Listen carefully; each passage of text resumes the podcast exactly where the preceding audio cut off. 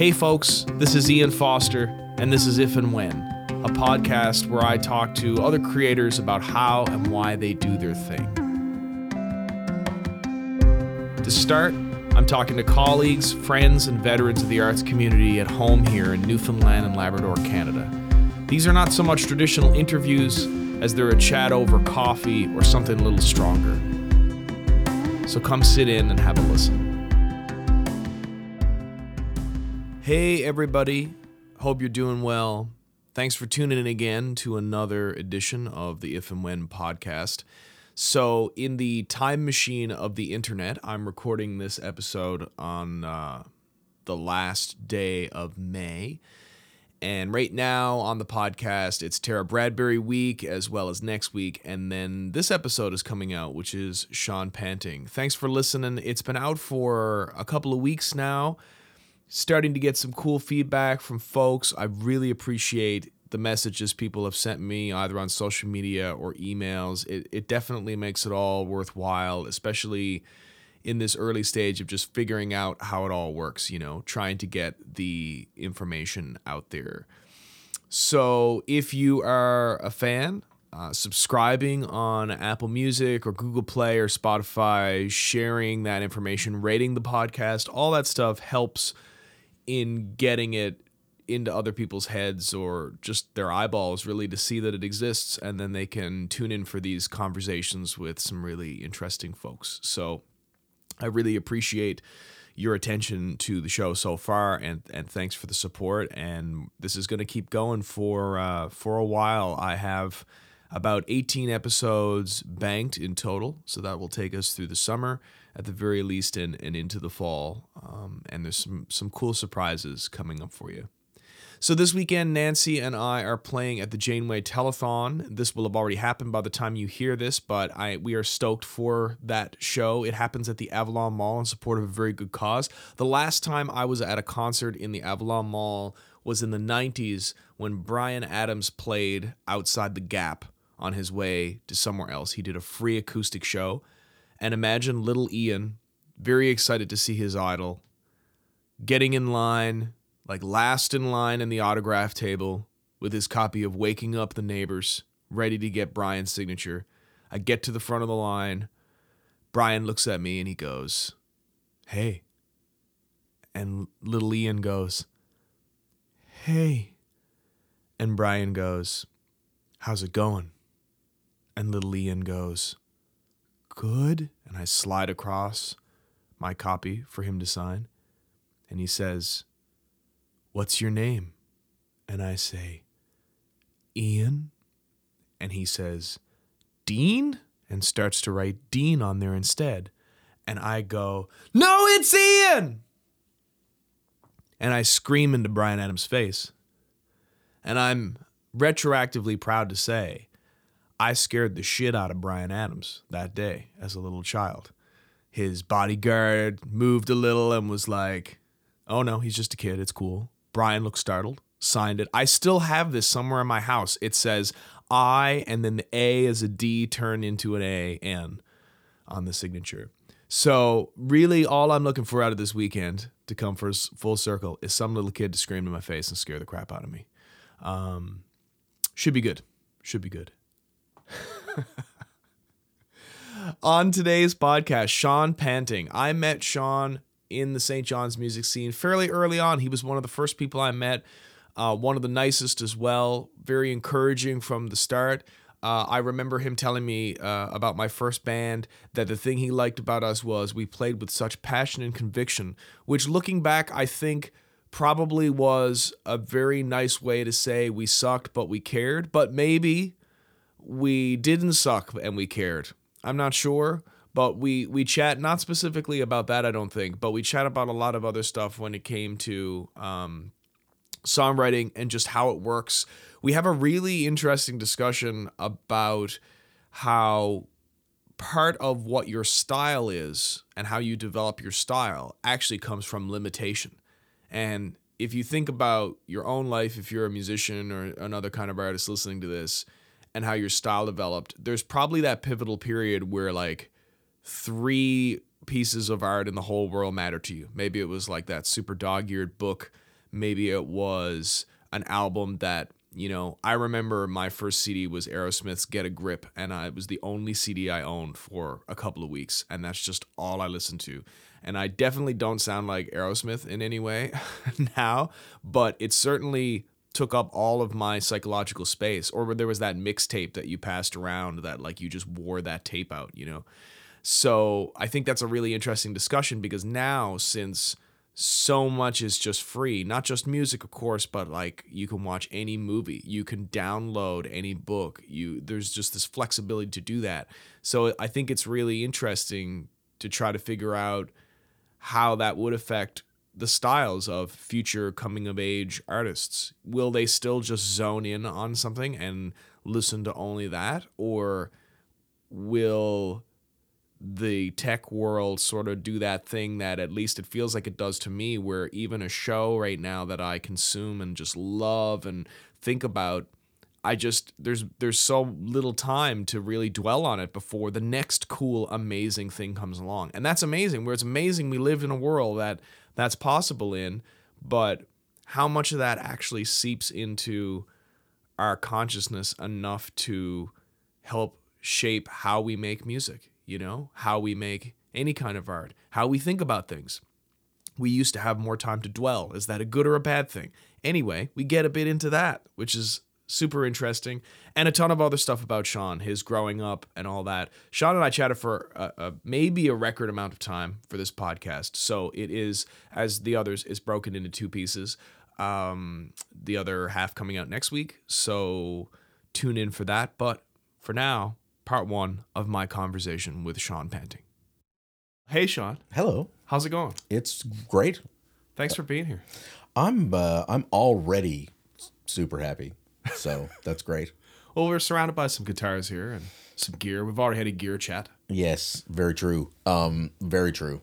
And uh, the great thing with gear now is that it's is that uh, everybody's kind of got some decent gear, mm-hmm. and they're making these, and and the uh, stuff is getting more affordable, and you know, I mean that's both the good thing and the bad thing, I guess. It's true. It's true. Because more people can make music, more people are, and you know, not all of them are good. Yeah, yeah. I think like creatively now, it's it's like it, you can actually get to the place where it truly is just that. Like in terms of like I think in, in, previous years you might have spent a week on trying to get the snare sound that you had imagined once in your head that five people had tried to describe to each other. Yep. And now it's in a place where you're like, well, let's just go get that snare sound. Yeah, and that's and and for people who are making something that's for people who are making something that that is it, it, where they have they have an idea and they're and they're executing it well and they got some skill and uh, you know that's a huge that's a huge time saver. And I think a lot of times uh, folks who aren't involved in making music will emphasize the negative when they say things like you know everybody's auto tuned all the time, but it's um and it is possible to do that and and there has been a lot of dreck uh, made using these tools. But in the hands of somebody who's really who's creative and who's doing good stuff, I don't I don't care how they got the result that they got. I feel the same way. Yeah. Yeah. Okay. Yeah. I had a, I did a thing in the College of the North Atlantic last week about music production and somebody asked me that question. They're like, "How do you feel about autotune?" The classic question, of course. Yeah and I'm like, I, you know, I mean, it's never a simple answer. I don't want to, I don't want to know that someone who physically can't do it at all was able to do it because of autotune. But I feel like, for instance, like, uh, and I actually don't use autotune. I use Melodyne, but it's essentially the same thing. But it's like if someone plays a guitar part for me, and if you came in and recorded a guitar part and everything was great except the G string was a little flat, yep. I'm probably just gonna tune the G string rather than like because I know that it has nothing to do with how you played the part. It's like yeah, you know what I mean. Your guitar came in out of the cold, so it was a little out of tune for that minute. You know.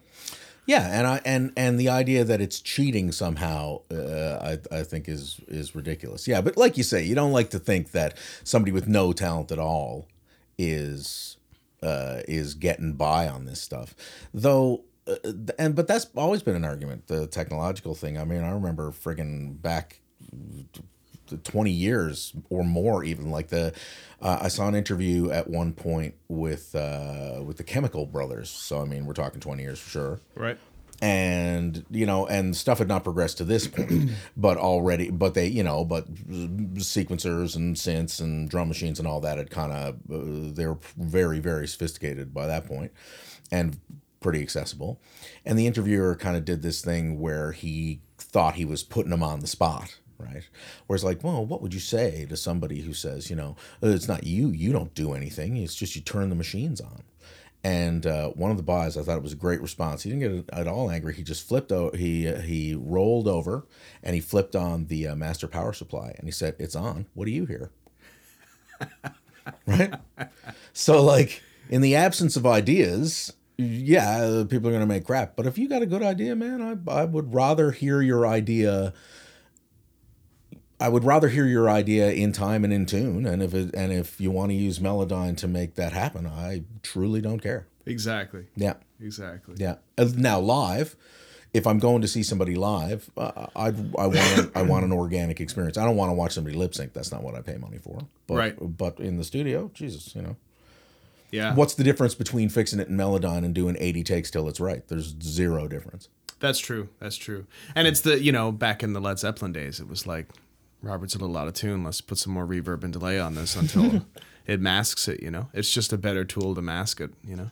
Yeah, for sure. Wow. And so and and again, like if the idea is good, great. And if the idea sucks, it can be in tune all day. Totally. You know Totally.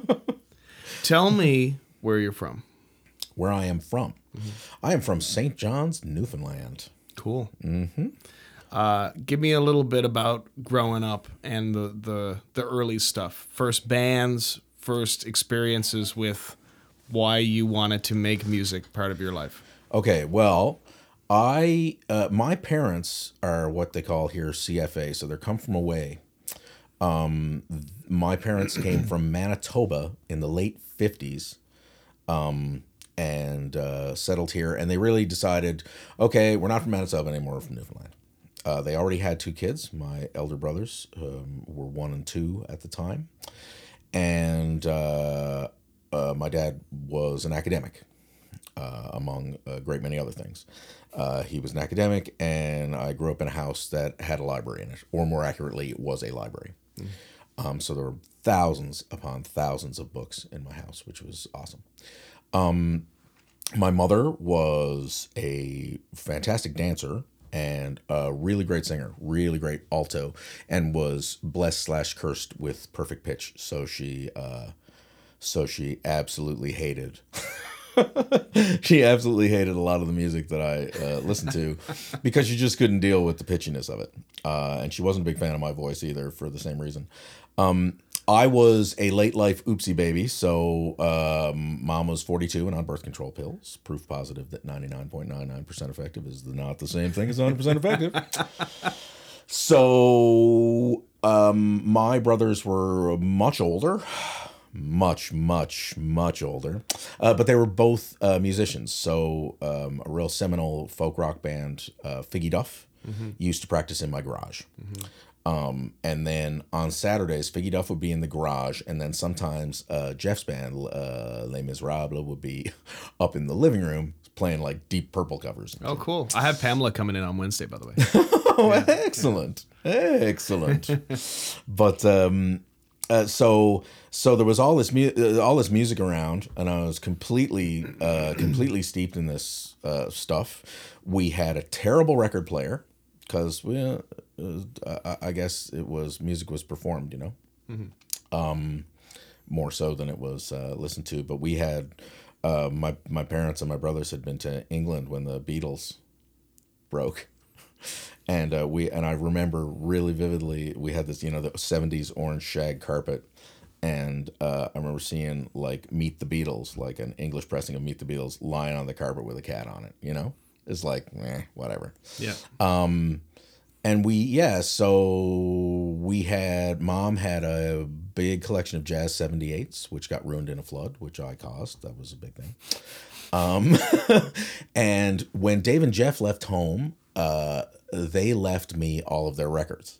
And in the record box was some awesome stuff. So I had like all the folky things that you would expect. I had um, uh, Planxty and a Scottish band called the Tannahill Weavers and Steeleye Span and uh, Fairport Convention and all that stuff. Um, and I also had uh, like E Pluribus Funk by Grand Funk Railroad. So I'm six at this point. Right. Um, uh, Ummagumma by Pink Floyd and uh, uh, Strange Days uh, by The Doors, uh, Billion Dollar Babies, Frank Zappa and the Mothers of Invention Freak Out. So this whole like classic rock, Hendrix in the West, all this classic rock stuff. And I would sit in my closet. I had a, um, I had a like a cheapo plastic record player with the speaker on it. And I would sit in my closet and listen to it. And I got really obsessed with um, Syd Barrett era Pink Floyd when I was six. And uh, uh, uh, uh, to the point that my parents were very they were very hands off about this stuff. But to the point where the pink floyd records disappeared because i listened to um, i listened to arnold layne uh, by pink floyd probably like 70 times in a row. Mom just couldn't deal with it um, yeah so uh, and that was all formative stuff and i got interested in and uh, dad was a big classical music fan so there's a lot of berlioz and a lot of chopin and stuff. Mm. that didn't really sink in too much but it was sort of part of the background. And um, we had a, a, a couple of real notable gaps right? Like i didn't really hear much of dylan bob dylan until i was in my mid-20s Right. because my parents hated Bob Dylan. Mom hated him because he couldn't sing for beans and uh, he couldn't play harmonica, and that just drove her nuts. Like she just couldn't cope with that. Um, and there was a lot of the folk acts that my parents had records of. We could hear the songs, and the songs were great songs, but the, I didn't hear a lot of Dylan, and I didn't hear a lot of country music because my parents had no exposure. I came to appreciate old school country music. Hank Williams was an exception. There was a Hank Williams record. Um, so there was all this cu- stuff kind of swirling around, and I became a giant Rush nerd uh, in grade seven, the way people do. Right. Right? I heard uh, subdivisions, and, and my brain e- exploded. My brain exploded. Oh yes, previously I had had um, Genesis's uh, "Selling England by the Pound," Right. which I I got sort of obsessed with, and then somebody said, "Oh, if you like that, you'll probably like these guys," and that, and I and I listened to uh, Rush for the first time, and it blew my friggin' mind, and I got everything, absolutely everything that they had made up to that point. I don't know why, but I can't stop associating Rush with this one scene in Futurama where Fry there's this episode where like the video game characters are taking over or something. Right. And Fry's like, I can use my history of being a video gamer to like stop them. And he's like, Okay, I need my two liter Pepsi and my all rush mixtape, and then we can do this.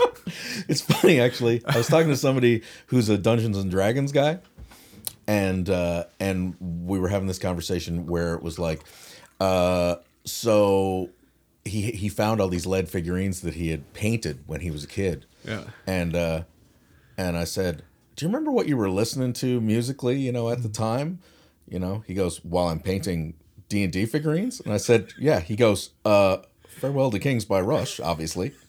And he was dead right. he was dead right. Yeah, of course. If you're going to paint orcs, you got to listen to Farewell to Kings. It's Yeah. not, you know. And I have, I have a buddy who played a video game years ago called Vikings, Mm-hmm. and the big criticism of this game was like there was some problem with the score where it was like it didn't always kick in or it was like mixed really low. Different people were like, "Oh, that sucked," and he was like, "No, man, it was fine. I just put on my my Viking metal playlist that was 16 hours long, and it just took me through the whole game."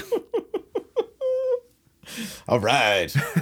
that is, that's commitment there. right? I mean, you know, music's an important part of all our lives, apparently. It certainly is. And well, I think for me, like having uh, the older brothers thing. So I got the classic rock, and and my parents being older than other people's parents, I was getting music from the '40s. I was getting music from you know, w- w- hopping in the Wayback Machine for the music, and and and huge exposure to musicals, which is really funny. Um, uh, uh, sometimes I get funny looks from people when I'm able to, you know, when when we're talking about the pajama game and I know songs or or like, you know, the you know, you rip off a version of uh three little maids from school from uh, the Mikado or something at a gig, and people are like, uh, "What's happening here?" Right. Um, the but the huge revelation like uh the, well there was a couple of revelations in a row and one i heard the ramones like a lot of people. I was like oh holy shit balls. That's amazing. Because 50s rock and roll uh, uh jeez. 50s rock and roll was big. And i love chuck berry because he's a poet. And you know the guitar stuff aside bo diddley for guitar chuck berry for for uh, lyrics. Right. and um but yeah the ramones like there's a friggin' game changer. It's like bar chords eh? I thought i had invented them but no what was it that you remember being most grabbed by? Was it just the energy of it and the the riffs, or? It was kind of the energy and the riffs and how it tied in. Like it had all that aggression and speed that i really liked. But weirdly because they kind of have this rep you know that they cultivated for being really stupid. But i mean like guess i'm gonna have to tell him that i got no cerebellum that's not the work of a stupid person like th- it's like performance art you know right? uh, and that th- and that really appealed to me. Um, and because I enjoyed that, uh, and uh, local local bands were big for me too, and there was a lot more shows back in my day. There was a lot more shows where you could go all ages. Um, and for me, around the time that I discovered the Ramones, I also discovered a band uh, called Dog Meat Barbecue. And Dog Meat uh, were kind of they rose from the ashes of a band called The Slime, who put out a triple, uh, triple album uh, punk rock opus in like 1977 or 8 uh, in Newfoundland.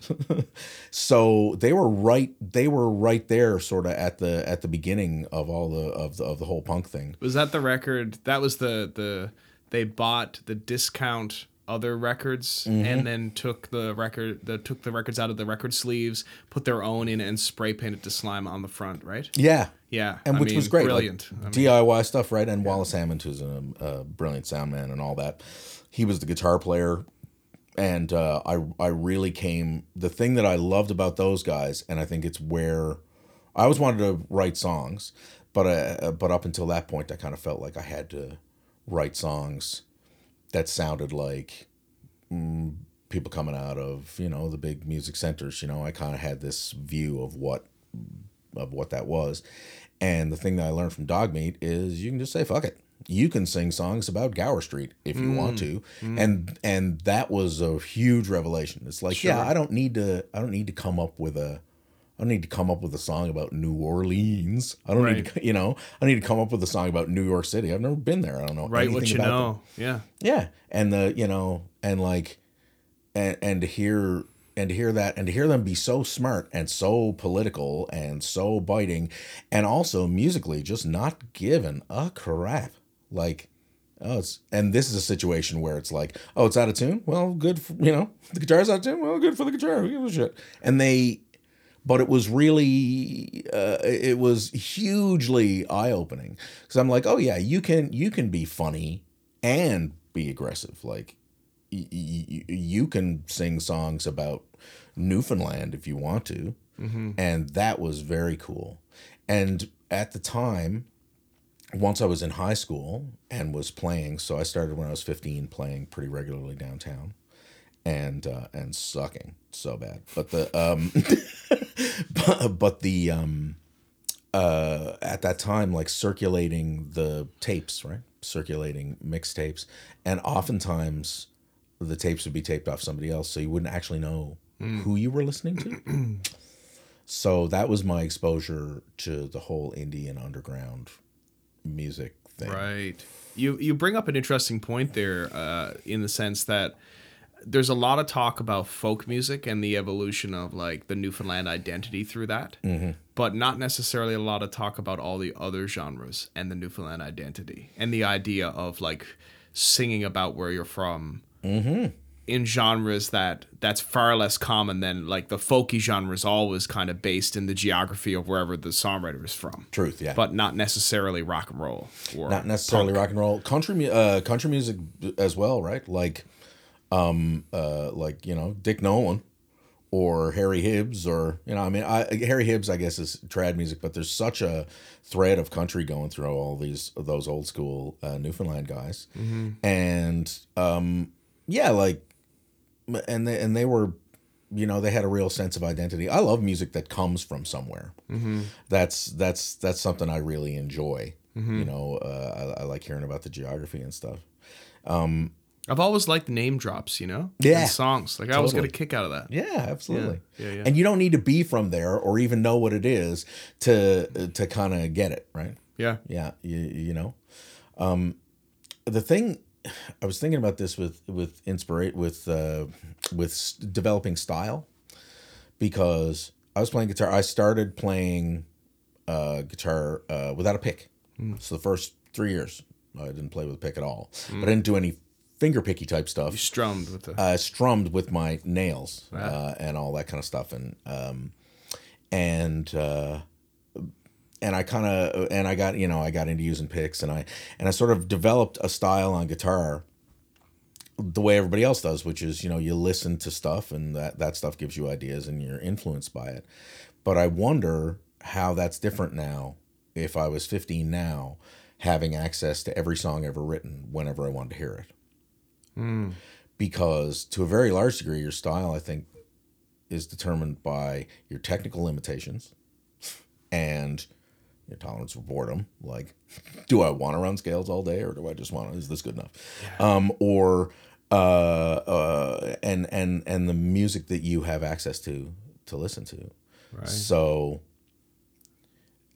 it, it you know I had the records that my brothers left behind, that little cache of records, and the fact that um, my mother uh, really liked reggae music, um, or any of these other little influences, or the fact that Jeff Younghusband gave me a tape that had uh, that had uh, Husker Du on it, uh, and Dag Nasty on it, and although I didn't know who they were, and Big Drill Car, and all that stuff, and that those individual songs it's not just that it's not just that the ramones shaped who i was as a player it's that i want to be sedated shaped who i was as a player Right. and 53rd and 3rd and beat on the brat but not you know uh, other ramones songs or and, and like yeah and um That's an interesting point about where things are going. I mean, uh, you're totally right. I think that's a really great point about limitation being an influence of style because of course like I I deeply relate to that from the perspective of my own guitar playing. Touring for years as a solo player, I was trying to be ended up being the bass player and the drummer by percussive things and they were all ultimately like I wouldn't have done that if I had a drummer and a bass player. I'd be like, I can strum along to this. They're forming the groove. They're forming like we're forming it as a band, but it's not all up to me. yeah absolutely Yeah. and I never I um uh, sometimes I have played in bands with more than three people, but uh for very brief periods, and uh and uh, my my preferred thing to do I have two preferred things, and one is to play alone with an acoustic guitar or with a drummer and a bass player and one electric guitar, and everything else um I, I I'm not so much a fan. I like it for recording. Right. It's fun Right. But uh just musically speaking I, I I- I would just rather have I'd rather have all that space. And I think part of that is like you say so much time spent as as an acoustic guitar player and just filling up the spaces and the songs being sort of built on that. So it's only really lately that that I've that I've been able to I'm trying to go back in the other direction a little bit and take up a little bit less space.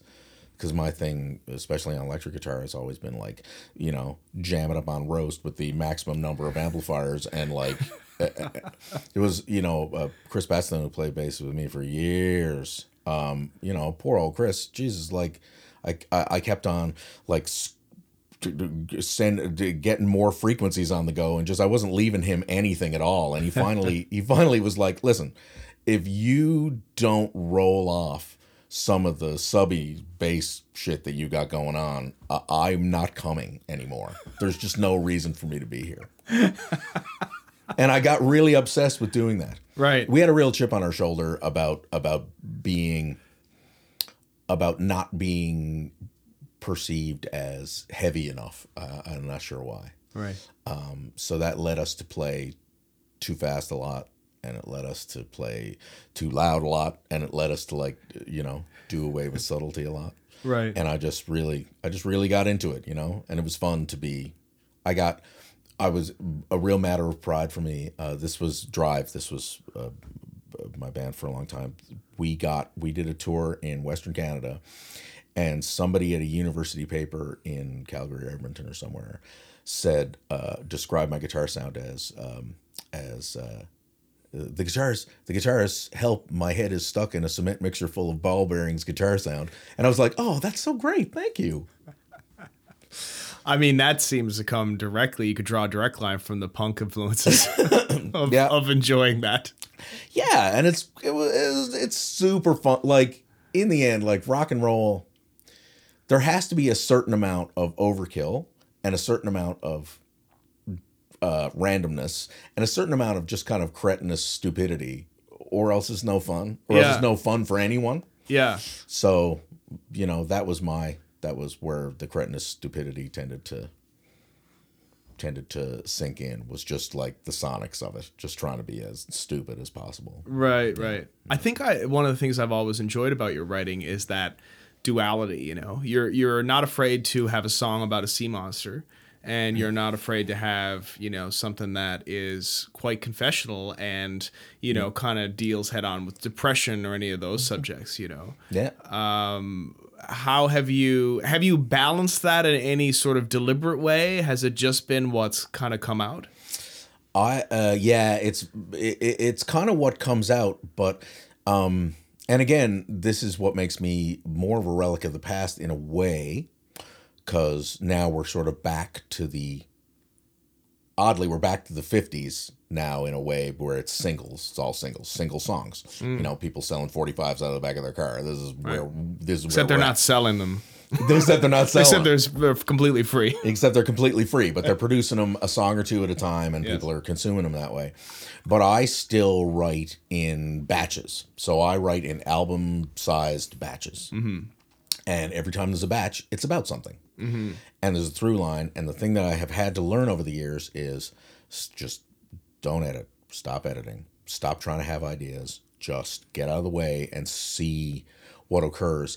And it's been and it's really lovely because every time I look back at one of these chunks of songs, I'm like, oh well, that's those are the songs about that period of my life, and these are the songs about that. And it doesn't matter what the subject matter is. Right. It's always about and I would argue that everybody's songs are like that. It's always about you. Um sometimes I I do a uh um sometimes I do like a songwriting workshop with like uh, high school students. And uh when I do that, one of the first things that I do because people are sort of fishing around, they don't know what to write a song about, right? Right. and uh, I take somebody's purse or whatever, and I put it on the table. and I say, "We're all going to write a song about this purse." Um, and uh, and I go around the table. I'm saying, uh, "Describe this purse to me. Tell me some things about the purse." And everybody chooses subtly different ways to describe this purse. And I'm like, see, everybody's got a completely different take on what this purse is about. And then we get into writing the song, and you discover that nobody's writing a song about a purse. Nobody. Right. Not really. Yeah. That's where they It's the- start. someone left them or whatever. Yeah. Yeah, exactly, right? So everybody's having feelings and, and that and that's that's where I've tried to take my stuff more so. Um, but a lot of times I have to make a deliberate attempt to fool myself into thinking that I'm writing a song about something stupid so that so that if I don't edit, if I'm careful not to edit, uh, I'll get five pages of stuff. And then once I take out all the things that are not about, you know, cat toys or ground beef or something, and uh, uh, the the stuff that's left over is like, oh, okay, that's what the song's about. mm, That's a great point. Ron told me once, he's like, a song is a little thing. It's a small, single thing. but it's also a lot more than that, you know. Yeah. And that's I think that's so you know for some reason the the Death Cab for Cutie song just popped into my head the title and registration the first line of that Mm. song the glove compartment is inaccurately named and everybody knows it Yeah. you know and it's such a simple really like it sounds it's like the purse thing it's such a mundane thing that we've all been like yeah the glove compartment reach for it you know that's a clever line and then of course the song is like a very broad song really thematically about love and relationships failing but really it's a guy talking about a glove box is where it starts Yeah. you know But wherever you start, it's you starting. That's that's how I that's how I feel about it. It's like I I cannot help but write a song about what's going on in my life. So it's kind of uh, it's liberating in the sense that you don't need to wait for inspiration because you're always the interior monologue is always going on. So often if I sit down, I try not to be uh, try not to have ideas for songs like not exactly. What what I'll do is I'll write a song I'll sit down and I just pick a place to start. Right. And I'll start writing a song about truly anything at all. And it won't and it won't stay about that. Like I can start writing a song about the curtain rod and have done a couple of times for whatever reason. The there's a curtain rod in our in our living room and you just start there. Yeah. And then a couple of words fall out and you go oh excellent excellent. Non-curtain rod related words and they just fall out. And if you let them fall out and enough of them fall out then i always picture like a blank i guess page i guess or screen or whatever. And then um, words kind of show up in position on those on the page. So it's like oh these words go at the top here and these words go in the bottom. Yeah. and it's kind of in this shape. It has this shape. And i go and um and i love things like rhyming dictionaries. Because again you oftentimes i don't use the rhymes to come out of the rhyming dictionary. I just flip through and see what words kind of light up. I've done that too. Yeah. I love that. It's great. Yeah. And and so it doesn't matter where you start because you're always going to end up in the same place which is writing a song about how you feel. And and and it ends up being way better than going because in the co-write situation sometimes it's really artificial in that we're going to write a song about i know. the you know and and it's really i find it really I left a session like that once. I just couldn't. I couldn't do it. You know, Yeah. not to be arrogant about it. I just couldn't. It was just felt like it was a completely pointless venture. yeah Yeah. yeah absolutely Yeah. and uh, because you're not because there's there's you're not give you're not given any of yourself like you're not you're, you're not in you're not going to be invested in this thing at all i find i do find it a little strange but like I, I always enjoy a song where you come at the subject from a from a slightly skewed angle you know and i'm always happiest when that happens Right. like um, I have a song "Panic Steers" that I thought was about being afraid of hitting a moose, and it's about autism. Like Right. you know, that's just Talk to me more about that song. You know, we've talked about this a few times off Yeah. mic. I'm a fan of this song. Um, tell me more about it. Um, okay. Well, I have a son who is now 11. He uh, he's on the autism spectrum, but he was very young when I wrote this, and he was nonverbal uh, at the time. Uh, now he won't shut up, which is great. Um, and he's doing very well. You know, it was, it was excellent. And uh, but I didn't really know what to expect, and um, that was all sort of in my mind. And I was driving. Down uh, we had a really terrible van. We had a we had a succession of really terrible vans. Uh, and this van the montana van with a stripper name uh, the montana and and um uh we were going down the moosiest strip of highway in all of newfoundland which is uh, the bonavista peninsula. And um i did not realize that one of my headlights was burned out until the other headlight burned out. And stupidly I it's um in this situation the first thing that happens in my head is oh this is interesting i'll write a song about this i guess as i'm trying to like drive down the road um, and the and the first thing that popped into my head was through the dark. Uh, my panic steers. Yeah. And I thought I was writing a song about hitting a moose, and I wrote all these words down. I wrote all this stuff down. There's verses. There's verses to that song that are about that actually have the word moose in them. They have car in them. They have headlight in them. They have all this stuff. Right. Um, But once I looked at it all, there were just these chunks that were not about that. And I stuck and I put them all together and went, oh my God, there it is. Right. And that's your that's your mind telling you something. Um, and that happens a lot. Like um, I wrote a song called Zero Down, which is a you know, it's a as a song, it's certainly not uh, it's not a tremendous song or anything, but I was really um, I was surprised by it because it's a song about buying a washer dryer, and what it's really what it's really about is deciding I'm going to get married. Um, and it was like, oh, this is a test. This is a test for us. This is a thing we can't put in the back of the car and drive away from. Right. Like, ah, we own a house. Oh my God, we own a washer dryer. Like, I would need a moving truck now to get out of this. Right. And do I want to? And no, I don't. And and so I learn stuff about myself all the time Yeah. by just writing songs about, you know.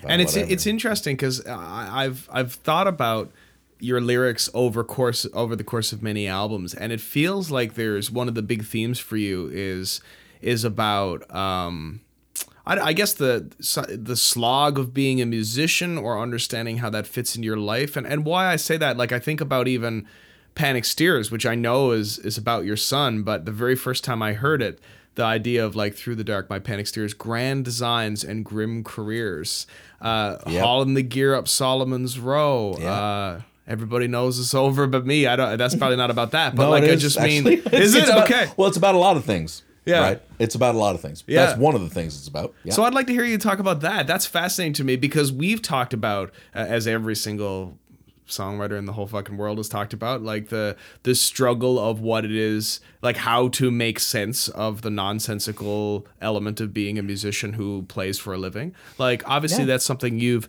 done a lot and thought a lot about. yeah, and it feel and you feel really. I think every musician comes to this point where, uh, you know, you just, it just feels really stupid.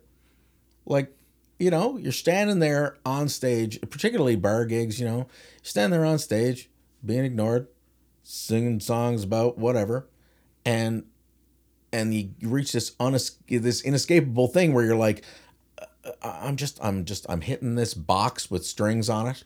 I'm saying these words into this microphone. Right. Like, what the hell am I what the fuck is this? Yeah. It makes no sense. And oftentimes for me as well, like the songs will then fall apart. I'm like, is this music? Is this a song? Mm. It's not even a song, I don't think. I think I'm just talking while I play this thing on the guitar. And you really get inside your own head about it. And yeah uh, the, there's there's a part of there's a part of me and i don't know whether that's the way we're programmed because we're taught that uh, art is uh, useless and you know you know especially now that songs are free like not only are they their being free makes them not worth anything if you see what i mean. Right? Um so it just the whole thing just feels kind of ridiculous sometimes. But but the conclusion i always reach is uh it's important because it's important to me i guess. Right. Right. like it can't be if it's not important to anybody else. And i and and i think that's i think like us like solomon's row say it's like okay well this this feels ridiculous but you know what uh th- this is what i'm working with this is I, I it's important to me for some reason i can't explain so let's do it Yeah. You know? Well, yeah, we keep trying to explain it. That's the challenge. yeah You know, Caleb was here, and he Mm-hmm. I asked him the impossible question of like what makes a good song. You know, Mm-hmm. not that I think that anyone will ever have the answer, but it's just funny to watch people squirm trying to, and sometimes good things come out of that. And in his case, I thought the cool thing that he said was. Uh, and and yet frustrating thing he said was it you know it's it's the belief in it by the person performing it and I understood what he meant in the sense that it's the X factor of a song I, I think that someone can believe in a objectively bad song right? Uh, but I think uh, uh, you know, and, and and that won't save the song. But I think that it, if it's a it's if it's an objectively great song and someone doesn't believe in it, it still doesn't work. And so I understood his logic of like by that logic, you like the thing that will always hold mustard and push something a little bit further is the is the believing in it, you know, Yeah. uh, and how fucked up that can be for a musician. Because I've experienced exactly what you said a second ago when you're sort of like, you could so easily spiral and be like, well, I believed in these songs, but now like that you can get on stage and get into a space where you're like, I'm losing the vibe or whatever word you want to put to it, and it can be that sort of thing where you're like. Where is the conviction behind this? What does this mean? You know? Yeah, and it all feels pretty silly, especially uh, especially when you have like especially when there's big life stuff going on. Yeah. uh, at, at a time actually when I think it's the most important to be uh, to to create to be creative and to do what you do and to be yourself like in, in big moments of crisis like I, I think that's I think it's really important to keep on keeping on. But those are the points where it feels really silly. It's like well this is just this is ludicrous. I'm not curing cancer here. I'm just mashing this guitar and yelling about whatever the hell Yeah. and it's um and that's that's that's uh, and you gotta uh, uh, and you know i mean i think that's inevitable and i imagine that you know plumbers feel that way or you know professors feel that way or Of course, a lot of yeah. people feel that way i guess but there you go So, uh, what what do you think? This sounds like a really elementary question about like what drove you to do this, blah blah blah. But in the context of what we're talking about, I think that that's an interesting discussion because doctors, plumbers, you know, all mm-hmm. these things. I mean, there's a banality to every job, no matter what job it is. Musician is a job, you know, um, but it's a job with a lot more uncertainty. It's a job where you know a plumber is not uh, uploading a video of his work to the internet and asking people to comment on the comment section on what he does. Like it is different in that way. Yeah, true. Uh, and, and certainly, uh, you know, plumbers' rates are typically not uh, deeply negotiable to the point of uh, play pl- plumb for exposure, you know, or whatever. So there's a lot of challenges to this that are different than other jobs. So what is the what's the what was the mitigating thing for you that was like uh, I, I you know I I want to do this. I mean, I'm sure there was the obvious it's fun, but like that dies away. What doesn't die? That sounds wrong. It, It dies yeah. away. It's all gone. No, I just mean like you know, it's it, the fun. There has to be something to sustain it in the long term of being a career musician. So like, what is that? What is that thing? uh i feel like i did not have a choice because everything else that i tried to do to to and i did in fact try because I uh, I was very I was good at school. You know, I test well in school, uh, and you know, having a having a father who's a professor, you kind of understand how to. I learned really well how to get the information that I need out of books and stuff. That that was you know important. And so, and I, and that was fairly easy for me. So, and, um, uh, so I thought, oh well, maybe I'll just become a teacher, or maybe I'll just become an academic. You know, I don't need to do this music thing because I'd seen my brothers. You know, I'd seen my you know my brothers sleeping in the van and all that crap, mm-hmm. and um, and I saw what it did to my parents, and I don't want my parents to worry. You know, they're they're nice folks, and they, you know, uh, and there was a part of me that wanted to be uh, something else, Right. and uh, after university, I applied to a bunch of schools, and um, after I got a philosophy degree, and you know the job offer is going to be rolling in there. I got a philosophy degree, and then um, I applied to a bunch of things, and I got accepted uh, to a couple of law schools, and I got accepted to a journalism program. And I took all the materials that I was mailed out, and I set them on the dining room table, and one by one, I tossed them in the garbage because I couldn't get, I just couldn't get excited about it. Right. I, I, I couldn't get excited about it. And, uh, you know, uh, uh, so I felt like I really didn't have a choice. But, so, but um, having ideas and communicating them is is what I like to do. So some mostly that's manifested itself in music, but but other times I'll write stuff or uh, I do it as an actor, you know. And I think a lot of musicians are like that. I think a lot of musicians um Who does one thing? Yeah. yeah. Nobody. That I know. especially not around especially not around here, not Mm-hmm. in St. John's, you know. But like a guy like Dave Bedini from the Rio Statics, like Dave likes to Dave likes writing songs, but he just kind of likes writing things in general. So he's got a he he's got this thing about newspapers. He loves newspapers. And he loves writing newspaper articles and he likes writing books, but basically he's doing all the same stuff, which is I have an idea. What's the best way to communicate this? What's the best platform to use? And I and he pushes it out that way. And I guess I do a little bit of that. Right. Yeah. Right. I mean, it's deeply freeing to think of it that way, right? The idea that uh, writing a song is is just one of those one tier of your creative overall output. You know, it's it's one one way that you you get your yayas out of many. you know? Yeah, well, and I feel really lucky to have grown up here, um, in St. John's. The a cool thing with St. John's, uh, for me growing up was anybody who was really nasty and ambitious or left and went to Toronto, um, and the people of the people who remained here and you know we all left the island and did the tours and stuff but the people who wanted to stay here as their home base um realized i think that there was no brass ring and therefore no competition.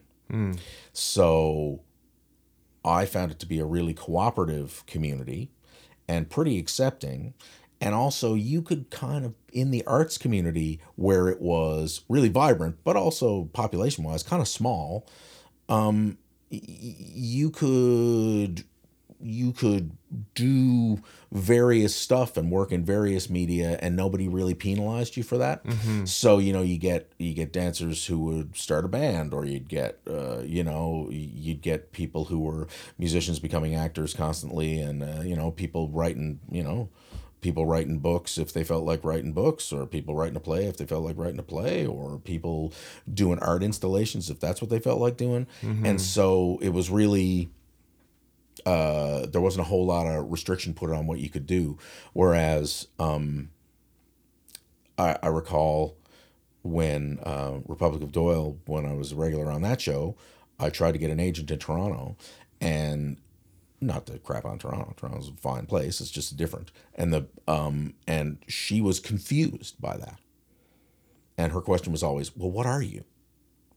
And I was like, "Well, you know, I'm a musician and I'm an actor and I do sound design and I write and Yeah. what what like just it's not a it's not a problem Yeah. but she she's like oh i can't sell that if you're an actor you're an actor and Right. if you're not fully an actor then you're not an actor and it was weird because it's not like that it's really not like that here and that's just that's economics Sure. you know that's Sure. economics And that's it for part one of my conversation with Sean Panting. Tune in again next Thursday. Every Thursday, we release an episode of this podcast. That'll be part two, and we'll see you then. Thanks so much.